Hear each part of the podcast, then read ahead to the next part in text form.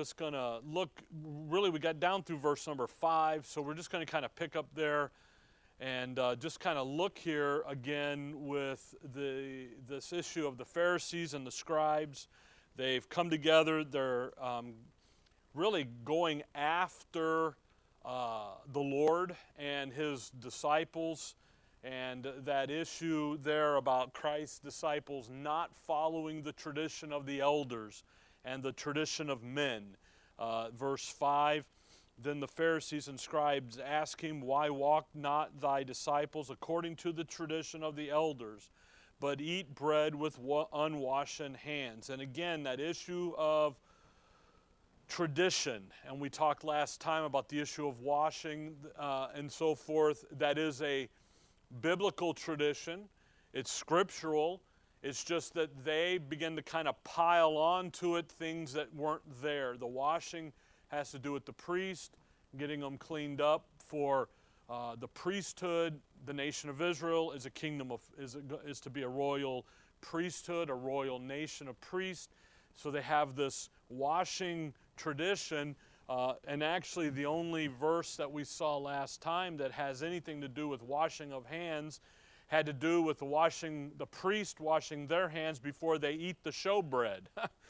it doesn't, nothing about anything else. So the washing of pots and pans and hands, really, it's that issue of tradition, and it's that issue of the traditions of men, the doctrines of men, the traditions of the elders and that vain, a description of that vain religious system that they have, the religious traditions here. And honestly, the Lord violates their traditions on a regular basis. He does it uh, repeatedly, He does it intentionally, He does it uh, uh, systematically. I mean, man, He. if you've been studying any of the gospel, he repeatedly breaks up that Sabbath day tradition that they have. And he goes after them. Uh, again, he systematically violates their false concepts, their false teaching about what the Word of God was really all about. And they're upset with him. They actually get him, they're not upset that he's violating God's Word they're upset with him because he's, he's violating their traditions. Um, he, he's not breaking the word, he's not breaking, he's not doing anything. Uh, the Sabbath day, we saw it in Matthew, we saw it in Luke, we saw it in John. And they, they're like, You're doing this on the Sabbath day. And he's like, Yeah, but if your neighbor's oxen is in the ditch on the Sabbath day, you're going to go help him get it out. You know, so there's a moral issue. The morality always beats out the ceremonial which is what the Sabbath day was really all about. So in, in 7 5, they, they get on him, verse 6. He answered and said unto them, Well hath Esaias prophesied of you hypocrites, as it is written, This people honoreth me with their lips, but their heart is far from me. Howbeit in vain do they worship me, teaching for doctrines the commandments of men. For laying aside the commandments of God, ye, have, ye hold the traditions of men, as the washing of pots and cups and many other such like things. And he said unto them, Full well ye reject the commandment of God, that ye may keep your own tradition. Now, what's going to happen in verse 6 is he gives the answer. And the answer is a quote of Isaiah 29, verse 13. Now, we'll get over there in just a minute. But what again, what is he doing? This people, verse 6, honoreth me with their lips, that external service, while their but their heart is far from me. The heart, the internal. So he's going to go right to the problem here, right to the point. The point is, what the problem is, is that you guys are focusing in on the external issues, the, the external defilement, rather than focusing and, and really ignoring the internal defilement, the heart issue. Verse 7 Howbeit in vain, again, empty, useless, worthless, valueless worship here. You guys are you guys have a worship that has no value to it, purposeless. And again, the, uh, the way to get in trouble, and really the beginning of the traditions of the elders, and then the obedience to the tradition, is what did they do? They departed from the Word of God. That's the cycle that these guys have been in. And we'll go back here in a little bit and we'll see that it really starts way back in the very beginning. They're not, the Lord, if you want to fall into the traditions and worshiping of the traditions and the following of the traditions, then you depart from the Word of God. If you're not following the traditions of men, then you are following God's Word. And really, that's what, what he is after. He's after the, their internal issue. They are seeking an external doing to excuse the defi- to clean up the defilement. They know they're defiled. But so how do we clean it up? Well, we do this external activity rather than dealing with the heart and the internal. So, verse 8 For laying aside the commandment of God, ye hold the tradition of men as of the washing of pots and cups, and many other such like things ye do. Lay aside, put it aside. F- verse 9, and ye and he said unto them, Full well ye reject the commandment of God. See there, that you may keep the tradition, uh, that you may keep your own tradition. Again, you're going to reject the word of God full well, full boat, so that you can come over here and keep something that's useless. It's worthless. It's external. And again, the, what the Lord is getting at with the Pharisees and the scribes is this whole thing here about you guys are really just an absolute total ignoramuses. You're in complete apostasy. And what, you're, what you've left is the truth of God's word and you've left what the real issue in worshiping of God is really all about, and that's the heart issue. That's the in, internal thing. So the essence of their of their vain religious tradition, and really the essence of any of the traditions of men or the elders or religion, is this issue that starts here in verse six, and that's that the people honoreth me with their lips, so that external activity, and yet their heart is far from me. There's nothing going on in the heart. They are constantly looking at the external religious activity, and they forgot the real source of the problem, and that's the heart issue. They see the defilement, they see all of that, and yet, so they focus in on, think about washing of pots and pans it's you there's more to just washing the exterior. You got to wash the interior. There's a whole thing and and they're not doing that. They're just looking to see what's going on. So the discussion from verse really 6 7 8 9 down through verse 23 now is going to be where the lord is really going to focus in on the real issue here. And that, that's the source of their problem that's that in, internal heart issue. If you look down at verse 20, and he said, That which cometh out of man, that defileth the man. For from within, out of the heart of men, proceed evil thoughts, adulteries, fornications, murders, thefts, covetousness, wickedness, deceit, lasciviousness, an evil eye, blasphemy, pride, foolishness. By the way, there's 13 in that list. All these evil things come from within and defile man. The real defilement, the source of it, is what they're missing because it comes from within. And the Pharisees, the religious leaders, all they're focused on is the external and not the internal. And what the Lord's going to do is you're missing the point. That's what you're missing. You're focusing in the wrong place. By the way, if you fix the internal, the external will get fixed. But we but they're trying to fix the they're trying to fix the internal by focusing in on the external. And they're missing the real issue and that is in the heart. So all the come over to Luke 11 and just get some more uh, insight in this. Luke 11. So the traditions of the elders, they're vain, they're worthless, they're empty. Luke 11. There's, they are, they make the word of God of none effect. Why? Because they're not, they've just, they've removed the word completely. They may have a footnote that this was found in Exodus somewhere, but they don't talk about that. They talk about this over here. Look at Luke 11, verse 38.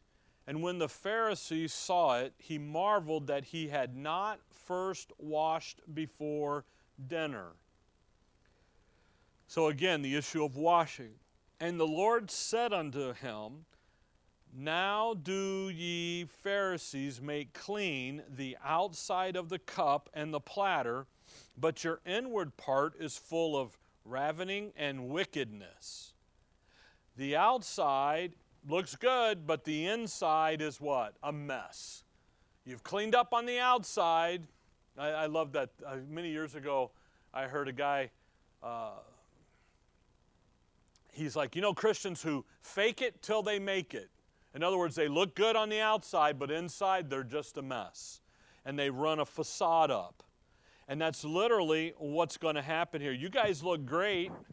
Matthew 23, the con- you, you guys look like the white sepulchre, but inside you're just dry, dead bones. That's what you are. So, what the Lord's going to do, uh, by the way, come back to Matthew 6. Matthew 6, uh, on your way to 23, but Matthew 6. That, that's why the Lord would say this in Matthew 6 33. You need to fix the internal problem. Take a, in, let's fix the internal, then the external will fix itself. So in Matthew 6:33 he says, "But seek ye first the kingdom of God and his righteousness, and all these things shall be added unto you." Now the things there are the physical things that the verse 32 for after all these things do the Gentiles seek. So there's the external things. But the Lord says you don't get the righteousness with getting the things done. See, you get righteousness first, and then the things follow that. So if I'm going to get my things, what do I have to have first? I got to have the righteous. I got to have that internal fix, and that's really the point here, and really all of this with the Pharisees. Matthew 23. Now in Luke 7, he calls them hypocrites. In Matthew 23, he he it, now Matthew 23 is not Mark 7, okay? I think I said Luke 7. It's it's Mark 7, okay?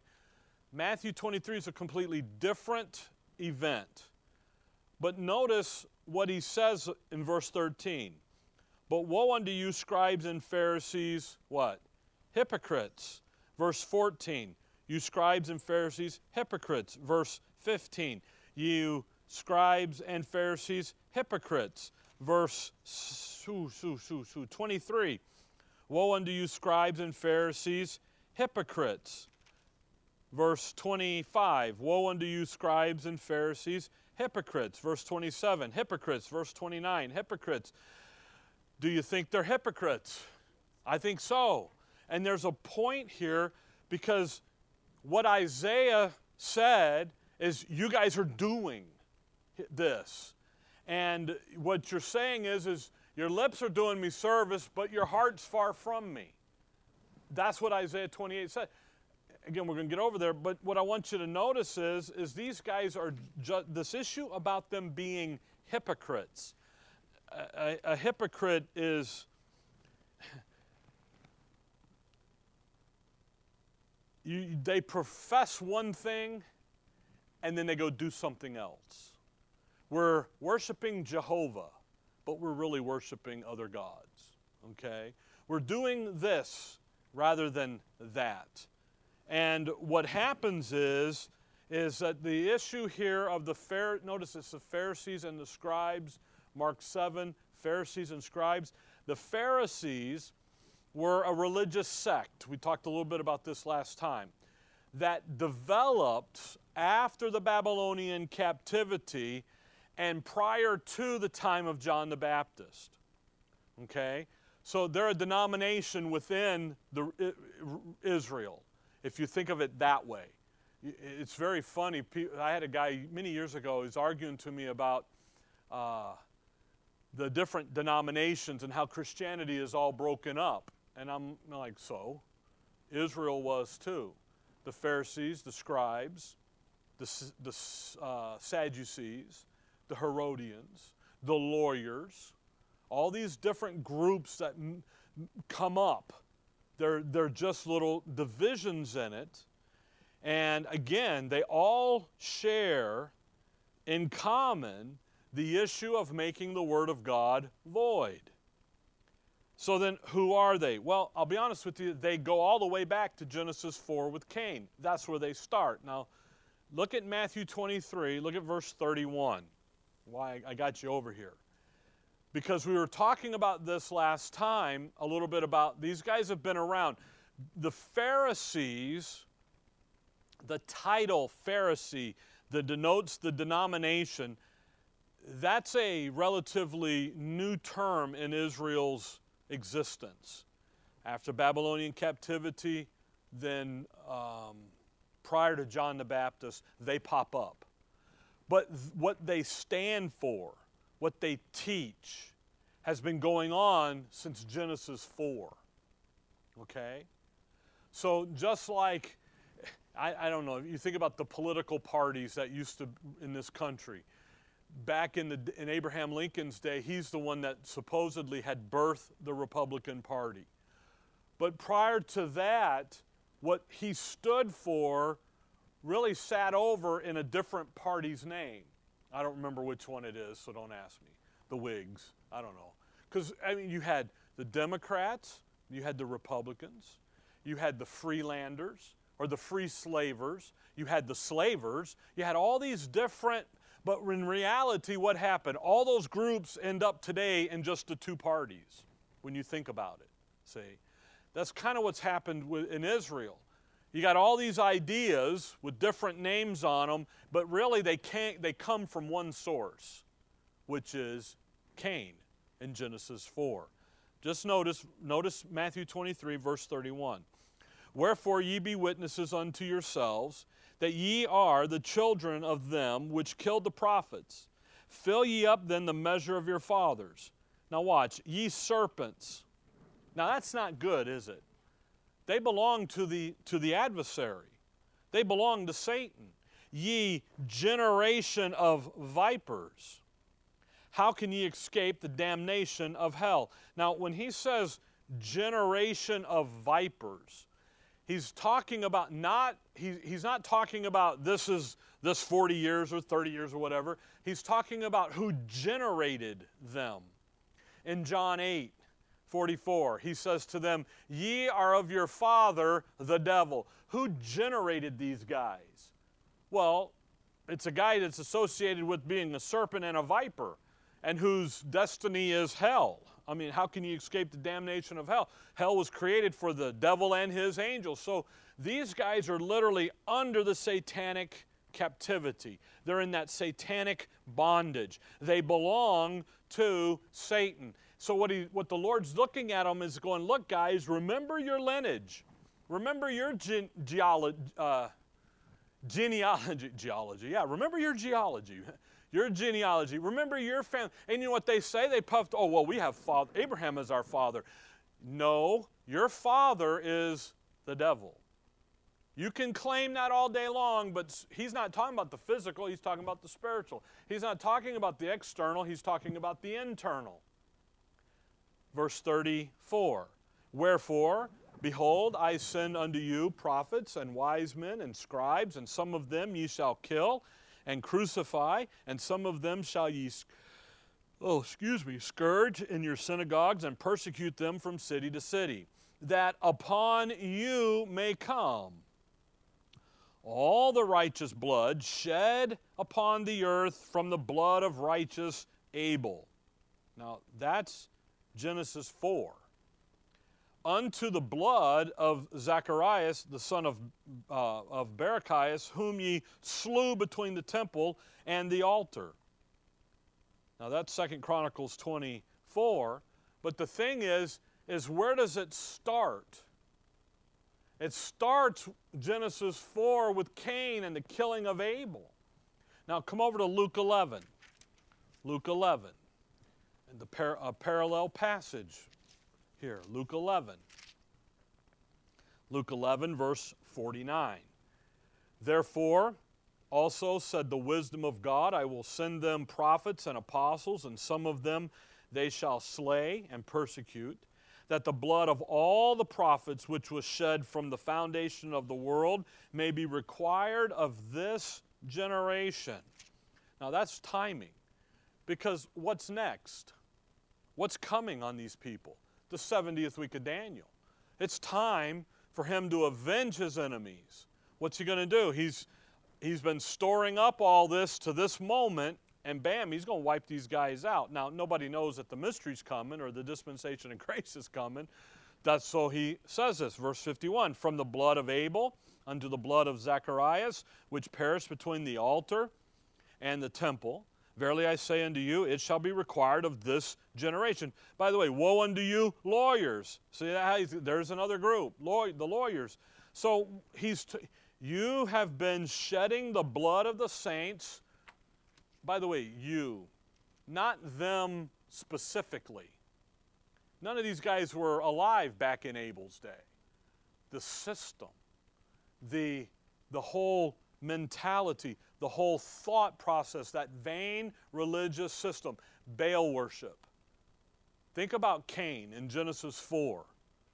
Again, who killed Abel? Well, Cain did a few thousands of years prior to this, actually, four millennia.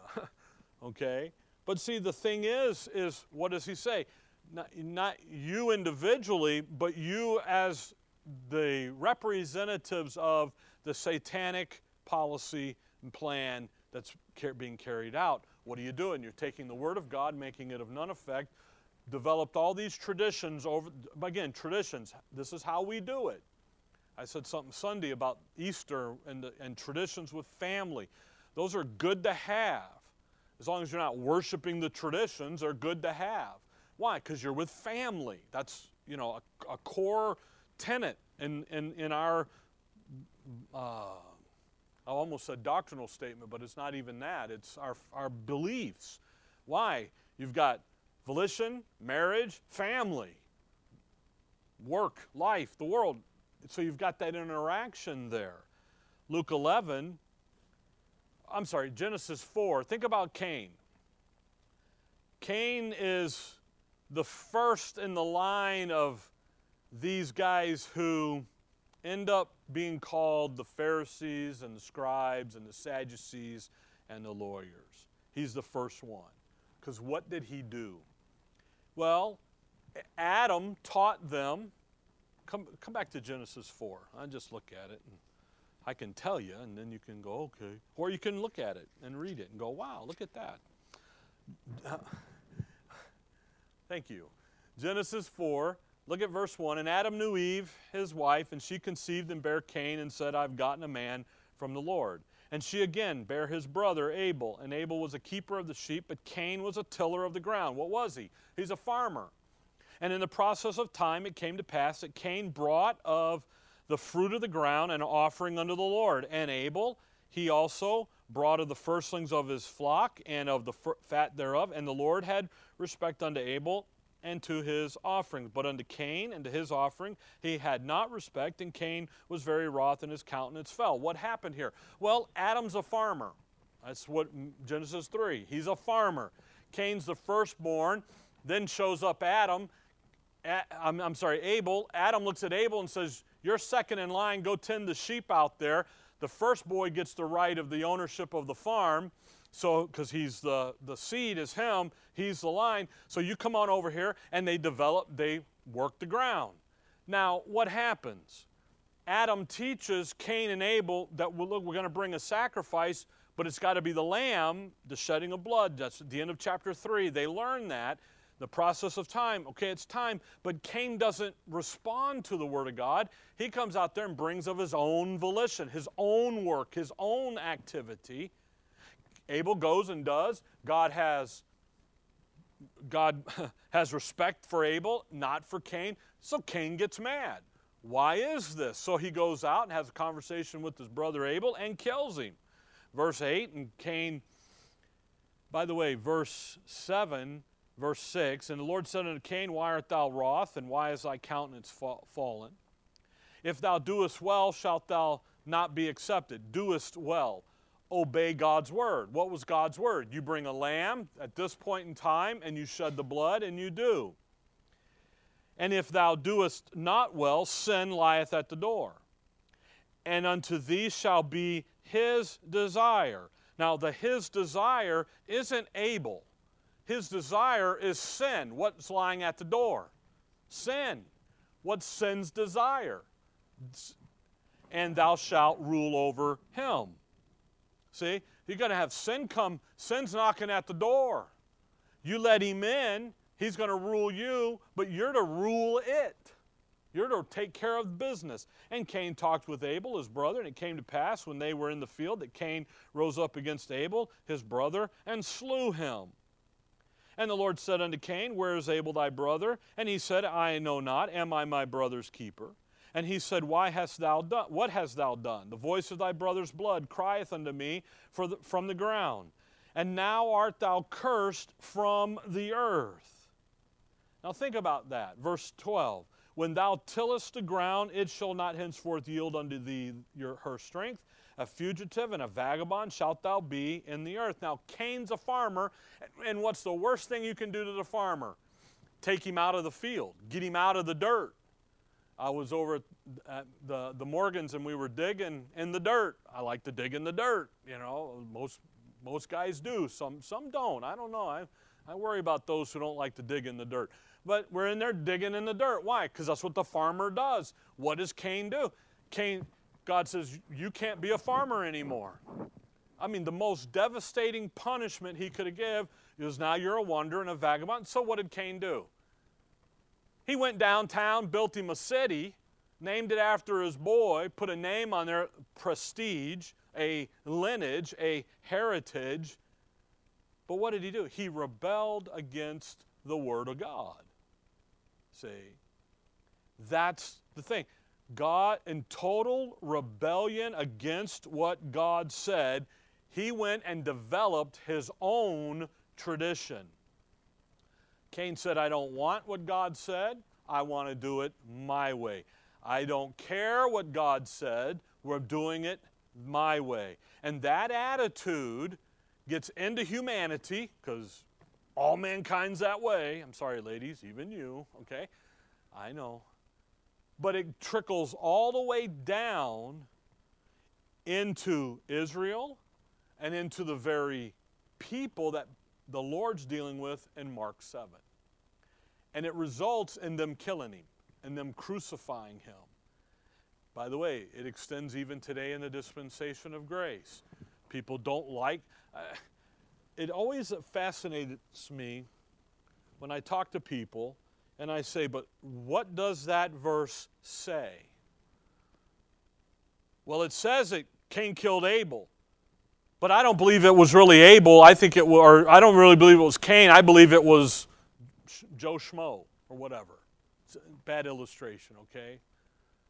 No, what does that verse say? Well, you just can't, you got to spiritualize it. So now Israel really means church, and Cain really means Rick, and this. And it's like, what does that verse say? Why? Because they don't like what the Word of God says, so they come over here and they develop something else. So what does he call them? He calls them hypocrites. Hypocrites. Again, it's not really, it's not about the individuals, it's about the character of the leaders in the nation. What are they? Hypocrites. They're hypocritical. By the way, you know that that's the case because of a guy by the name of Nicodemus in John. Nicodemus is one of these leaders, and yet what is he? He's a follower of Christ. Goes down there, meets with the Lord. Now he does it by night, and he does a little things hinky, but at the end, it's him going and getting the body and bringing it into the tomb there. See? It's, so I'm not talking about the individual, we're talking about the character of everybody.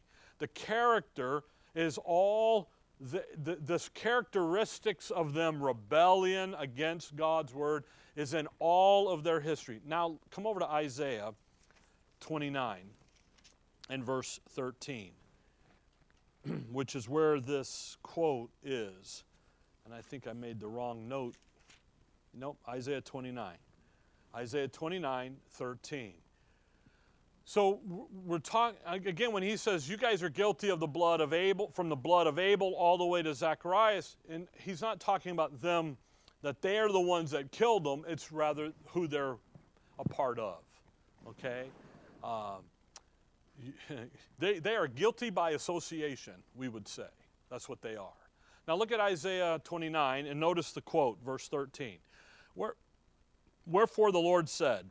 For as much as this people draw near with their mouth, and with their lips do honor me, but have, excuse me, removed their heart far from me, and their fear toward me is taught by the precept of man.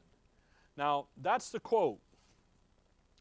They have literally, as a nation of people, they have left the Word of God, the whole nation. Okay, now I know there's a remnant, I got that. He's not talking about the remnant, he's talking about the whole nation. So the character, rest the character in the condition in the nation is one of total and complete apostasy. They have left, Mark 7, full well. The whole nation has completely gone over into a leaving of the Word of God and a movement towards the traditions of the elders. Come over to Psalms 119. Psalms 119. Psalms 119 and verse 126. Psalms 119 and verse 126.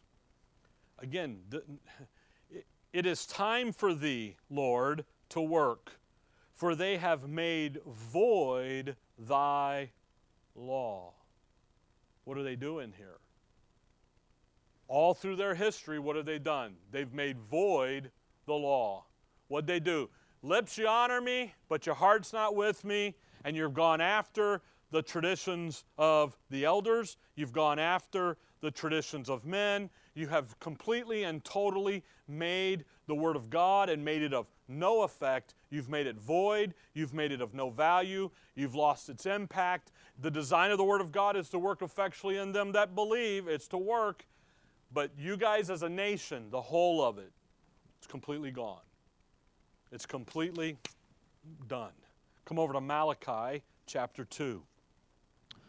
Malachi 2. We were talking the other night about what's after Mark and somebody, I think I said something about the minor prophets, so I started reading the minor prophets. Yeah, easy, light reading, you know. And it's very interesting how you begin to see some of what's happening in Matthew, Mark, Luke, and John is just a continuation out of what the nation was doing. Malachi 2, verse 7. For the priest's lips should keep knowledge and they should seek the law at his mouth, for he is the messenger of the Lord of hosts. What is their job? Their job's to teach the law. Keep it there. Verse 8 starts with the word but, so we're in trouble. But ye are departed out of the way. Ye have caused many to stumble at the law. Ye have corrupted the covenant of Levi, saith the Lord of hosts. Therefore have I also made you contemptible and base before all the people, according as ye have not kept my ways. Now watch, but have been partial in the law. What were they doing? What would they should have been teaching the law, but instead they are partial to the law they're going into the law and pulling out what they like and disregarding what they don't like. You ever find a verse like that? I got a few of them right now I'm struggling with because there's some things I want to do, but verse says don't do, and I'm sitting there going, yeah, but I want to do it. That's what they're doing. Hey, I want this, but the verse says you can't have that. Or in our case, you shouldn't have that. You better not have that, but I want it. See, that's what they're doing. They are being partial. come over to Habakkuk 1. I told you I read this. Habakkuk 1. And I was not reading it to find these passages, but when I found them, I noted them. I was like, wow, look at that. Look at Habakkuk 1, verse 3. Why dost thou show me iniquity and cause me to behold grievance? For spoiling and violence are before me, and there, there are that rise up strife and contentions. Therefore, the law is slacked, and judgment doth never go forth. For the wicked doth compass about the righteous, therefore wrong judgment proceedeth. Notice what they're doing. Again, the law is what? Slacked. They're using part of the law that they're happy with and they're ignoring. We didn't see that verse. What verse was that? No, that's not in my Bible. They're whiting out that. They're, they're covering it up. Why? Because they want to come over here. They're not using the full law. They want to develop the tradition of the elders. That's what they want to do. They're taking the traditions of men and they're substituting it for God's Word. Now, come over with me to Isaiah, or back to Isaiah, but 42. Isaiah 42. And just again, it's very fascinating here. These are the very people, the descendants that the Lord's dealing with. And my point is, is that the Pharisees, the sects, they're new, new to Israel within the last couple hundred years in their titling, but not in their ideology, their theology. That's been going on since Cain. Okay? Uh, Isaiah 42. By the way, if you look at Islam, the study of Islam, there are some five to ten different denominations of Islam that I, that I have read about in the last several years. Now, don't, I'm not saying that's a definitive number. So when you begin to think about this, wait a minute, here's quote unquote pictured to everybody this great solidarity religion, and there isn't. There's different sects of it, you know. Um, anyway, Isaiah 42. Isaiah 42, and look with me at verse 21. Isaiah 42, 21. Here, here's the contrast to all this. They're in the kingdom. 21. The Lord is well pleased for his righteousness' sake. He will magnify the law and make it honorable. That's what they should have been doing.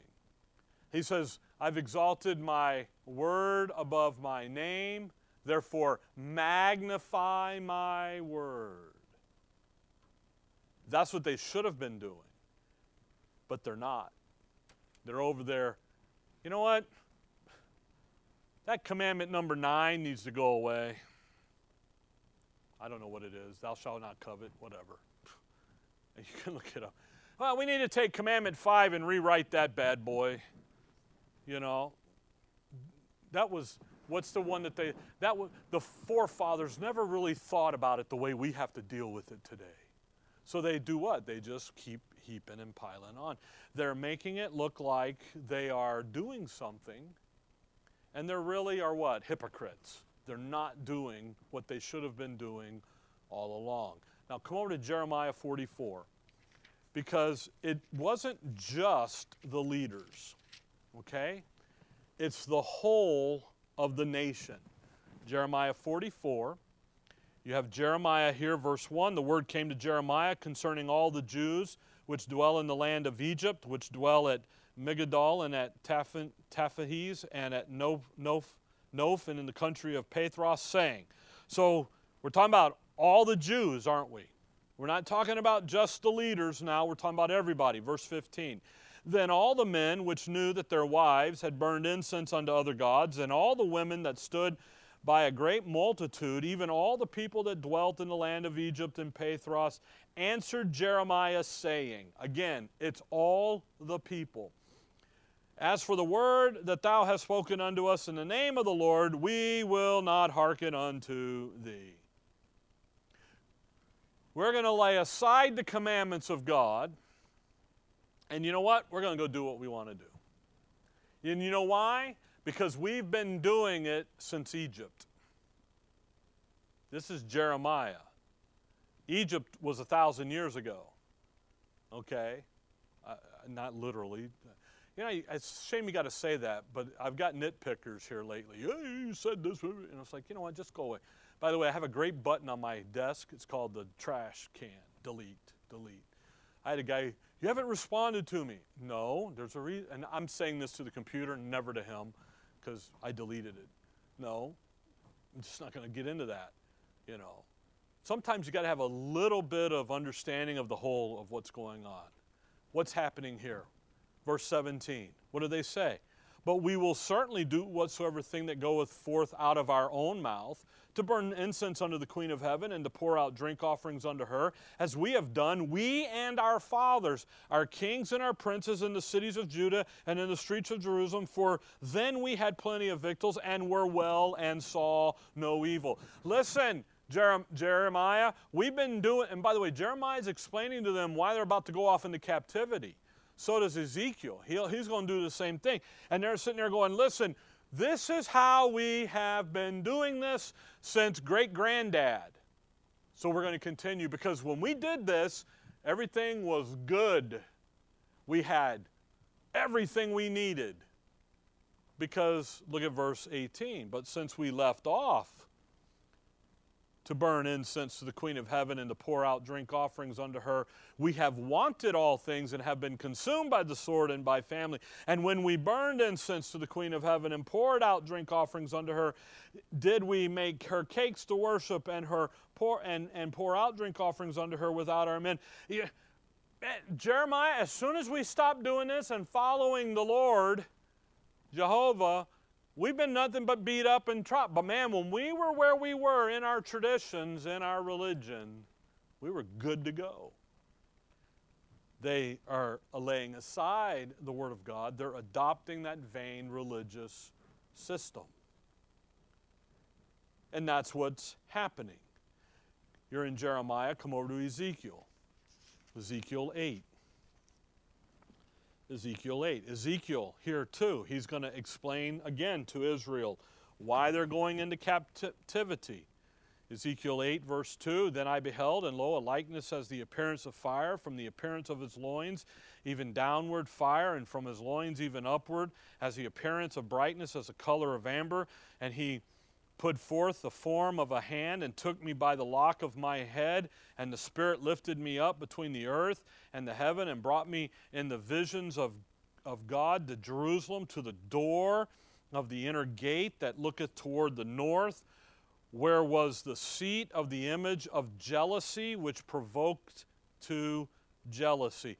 No, and behold, the glory of the God of Israel was there, according to the vision that I saw in the plain. Notice something the Lord is talking to Ezekiel, brings him into a vision. He's going to tell he's telling Israel why they're going into captivity. We're in the temple. By the way, that image of jealousy, that's idolatry. Okay? It's very interesting.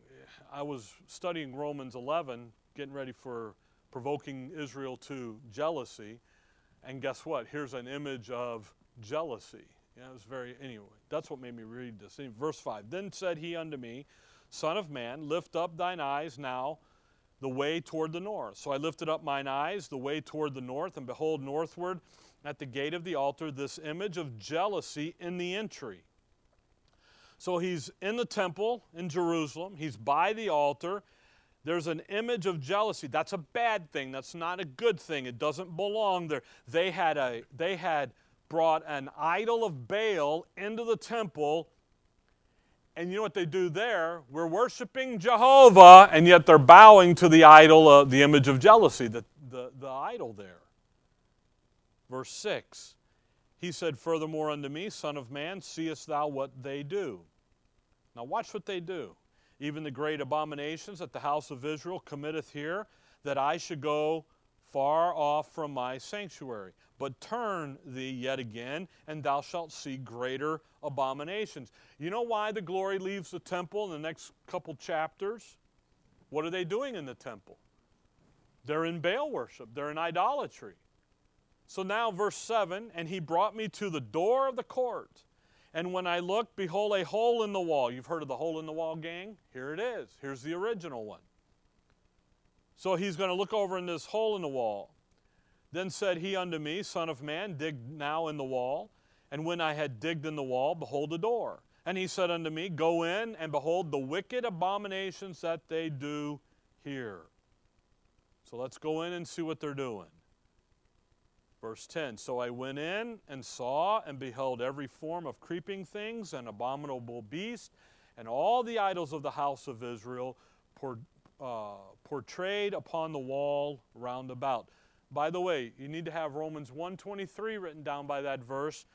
Those four-footed beasts and the creeping things, this is what that's what Paul's making a reference to in Romans 1:23 there how they took the glory of God and changed it and made it into the corruptible man and brought it all the way down to the four footed beasts and the creeping things. Here's what they did. What they do? They go into the temple, they take the glory of God, they get rid of it, they, they take the law and they slack away from it. They don't hold true to it. They, they dismiss the parts they like or keep the parts they like, get rid of the stuff they don't like. They replace it with the traditions of men. Verse 11 And there stood before them 70 men of the ancients of the house of Israel. Here's the, how, here's the leaders of Israel. And what are they doing? They've got incense and they are worshiping. Verse 12. Then said he unto me, Son of man, hast thou seen what the ancients of the house of Israel do in the dark? That's Bob Jones Sr. used to say. Dad used to quote him. The character of a man is always determined by what he does in the dark when no one's looking. Every man in the chamber of his imagery, his heart. For they say, The Lord seeketh us not, the Lord hath forsaken the earth. He said unto me, Turn thee yet again, and thou shalt see greater abomination. I, you know, if I was Ezekiel, I said, I'm done turning. I got the point. So he turns again, verse 15. Then said he unto me, Hast thou, uh, um, I'm sorry, verse 14, and he brought me to the door of the gate of the Lord's house, which was towards the north, and behold, there sat a woman weeping for Tammuz. Now, Tammuz is the Greek goddess, she's the queen of heaven at this time. Tammuz, she's the Greek, uh, Scofield's got a note here, Greek Ad, uh, Ad Adonis, Adonis, sorry, but she's the modern, they're queen of heaven. Verse 15, then so weeping for, they're worshiping. Then said he unto me, Hast thou seen this, O Son of Man? Turn thee yet again, and thou shalt see greater. It's just over and over and over. By the way, verse 16, the end of the verse, and they worship the, the sun toward the east. Now they're worshiping the sun. There's the sun god. All of this activity, see. Come over to chapter 13. Here's what they're doing. It's all back here in the past. By the way, it's not a secret, it's out in the open. It's blatantly. There it is. They're not doing it over here. Here's what they're doing in the secret things and the hidden stuff. It's the hole in the wall. But look behind the wall. Here's what they're doing. But yet, what did the, what did the Word of God just do? He just exposed it. So it's no longer secret. Uh, chapter 13. Oh, chapter 13 doesn't get any better. Verse, well, verse 4. O Israel, thy prophets are like the fox in the desert. Ye have not gone up into the gaps, neither made up the hedge for the house of Israel to stand in the battle in the day of the Lord. notice what they're not doing. Verse 6, they're doing this though. They have seen vanity and lying divination, saying, The Lord saith, and the Lord hath not sent them. And they have made others to hope that they would confirm the word. They're saying, Hey, the Lord said this, and yet guess what? The Lord said, I never said that. Verse 17 Likewise, the Son of Man set thy face against the daughters of thy people, which prophesied out of their own heart and prophecy and prophesy thou against them and that's exactly what they're doing Come back to Mark 7. Actually, go back to Isaiah. Well, for time.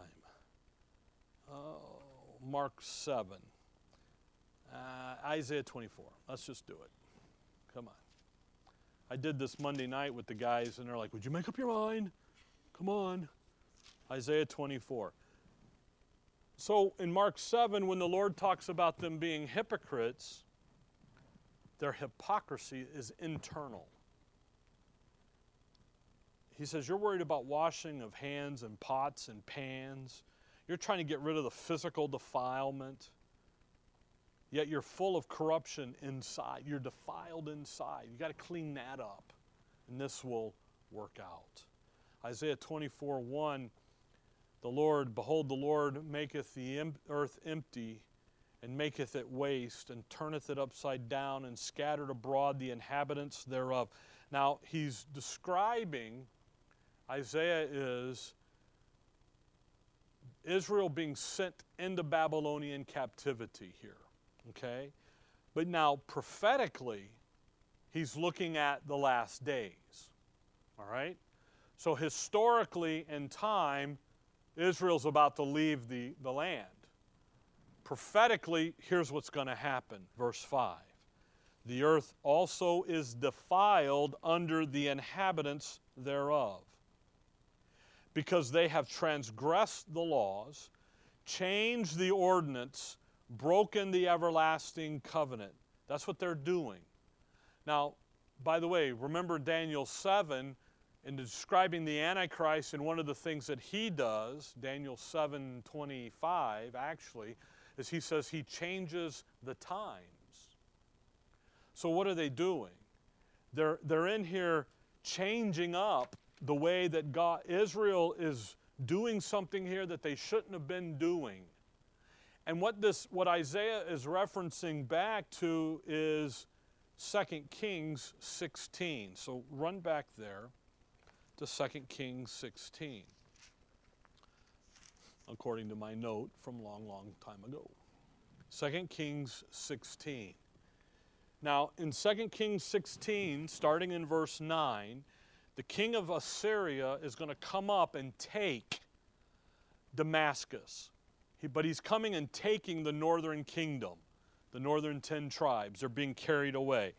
Verse 9 And the king of Assyria hearkened unto him, for the king of Assyria went up against uh, Damascus and took it, and carried the people of it captive to Kir, and slew Rezin. And King Ahaz went to Damascus, okay? Now, when he gets there, the verse says in the middle, and saw an altar that was at Damascus. And King Ahaz sent unto Uriah the priest the fashion of the altar and the pattern of it according to all the workmanship thereof. So he, what did he do? He pulled out his iPhone, took a picture of it, took all pictures of the details, asked them if they had a blueprint, a, a, a, a detail, did that, sc scanned it all in, sent it back to home. And Uriah the priest built an altar, verse 11, according to all that the uh, king Ahaz had sent from Damascus. So Uriah the priest made it against King Isaiah, came from Damascus. And when the king was come from Damascus, the king saw the altar, and the king approached to the altar and offered thereon. Notice what's happening here. He's got all he's got this, he, he goes in to the king of Assyria there, sees an altar, is impressed by it, says that's what we need back home, sends the details back, and uh, Uriah makes it. Verse 12, now they're worshiping, he's offering on it. Now, this is not God's altar, okay? They're worship, they're saying they're worshiping Jehovah, but they're really over here in something else. They are hypocrites. Now, watch verse 13. And he burnt his burnt offering and his meat offering and poured out his drink offering and sprinkled the blood of his peace offering upon the altar. That's Leviticus 23. He does everything that Moses tells them they have to do. He's doing it, but just on the wrong altar. He's replaced God. Okay? Verse 14. And he brought also the brazen altar, which was before the Lord, from the forefront of the house from between the altar and the house of the Lord and put it on the north side of the altar. Now, the brazen altar is where he should have been offering. That was the Lord's offering. But he's removed the Lord's offering now. He moves it to the others to the over in the corner. He put it over in the corner. And King uh, uh, Ahaz commanded Uriah the priest, saying, Upon the great altar burn the morning burnt offering and the evening meat offering and the king's burnt sacrifice and his meat offering with the burnt offering of all the people of the land and their meat offering and their drink offering and sprinkling upon it all the blood of the burnt offering and all the blood of the sacrifice. Okay, Uriah, you take, we got this new altar now, and everybody's sacrificing on this. Now, watch the end of the verse. And the brazen altar shall be for me to inquire by. Thus did Uriah the priest, according to all that King Ahaz had commanded. You know what he's saying? You know what the king's decree is? You make everybody all sacrifice on that pagan altar, but you leave the brazen over there in the corner because I'm going to go over there and use that in my divination, in my talking to the dead, and I'm going to use that. That's for me. And that's for me to inquire by, to go in now and get into stuff, necromancy, what he's not supposed to be involved in, and that's where he's going to go. And again, complete and total apostasy.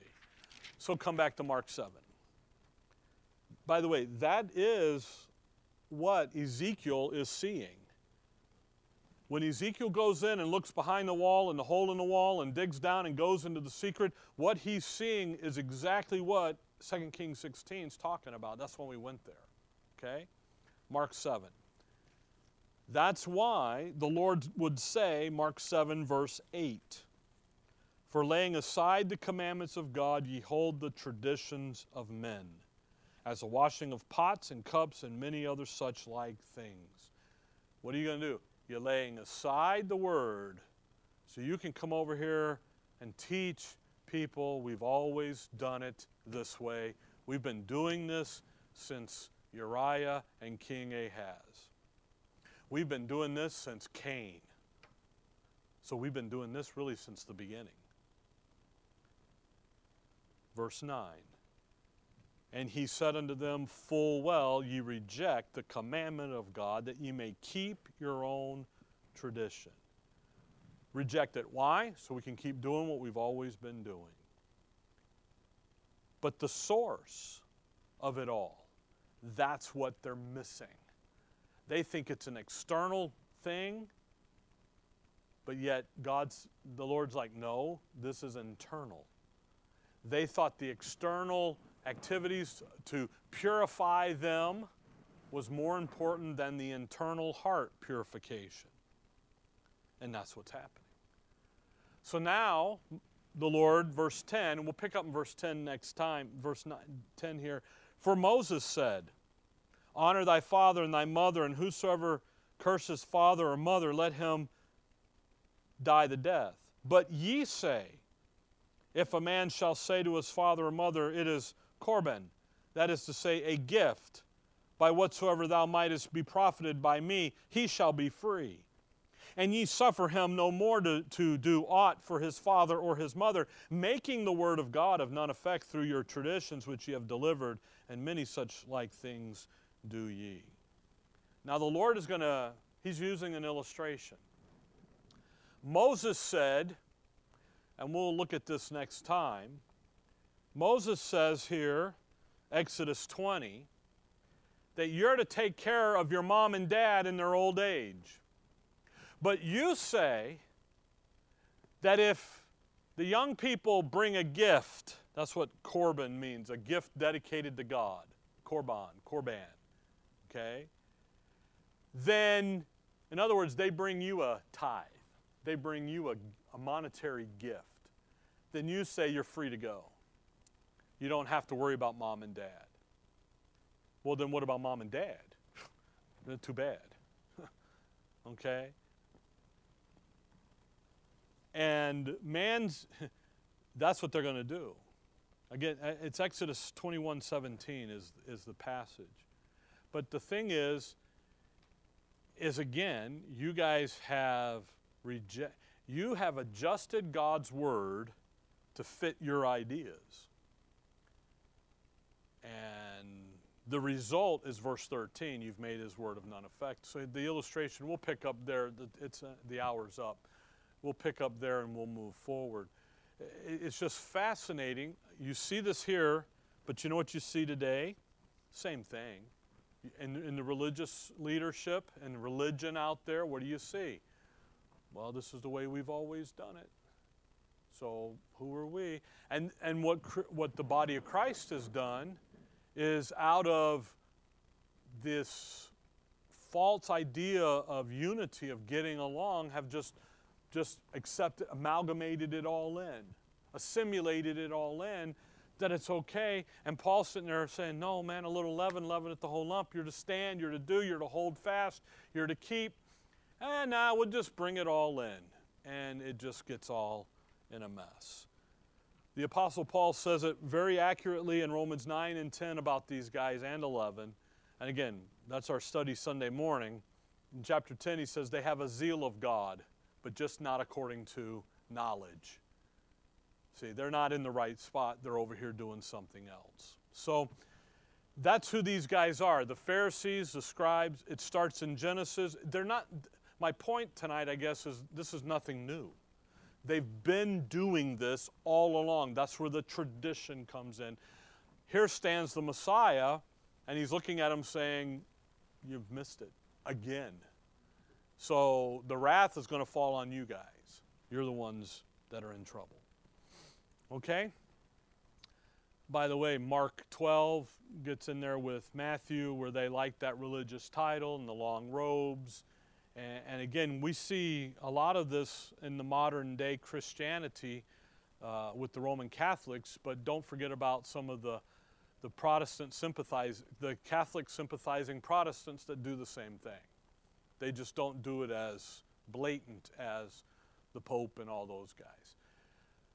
The passage here in Mark 7, down through here the Roman church hates. One, a lot of it's not in their Bible, but they just don't because it nails religion and it nails them. So, anyway, we'll talk about all that as we get there, okay? All right. Dear Father, we thank you for the evening, Lord. We thank you for the study, for the folks that are here and their desire to look into these things. In your name we pray. Amen.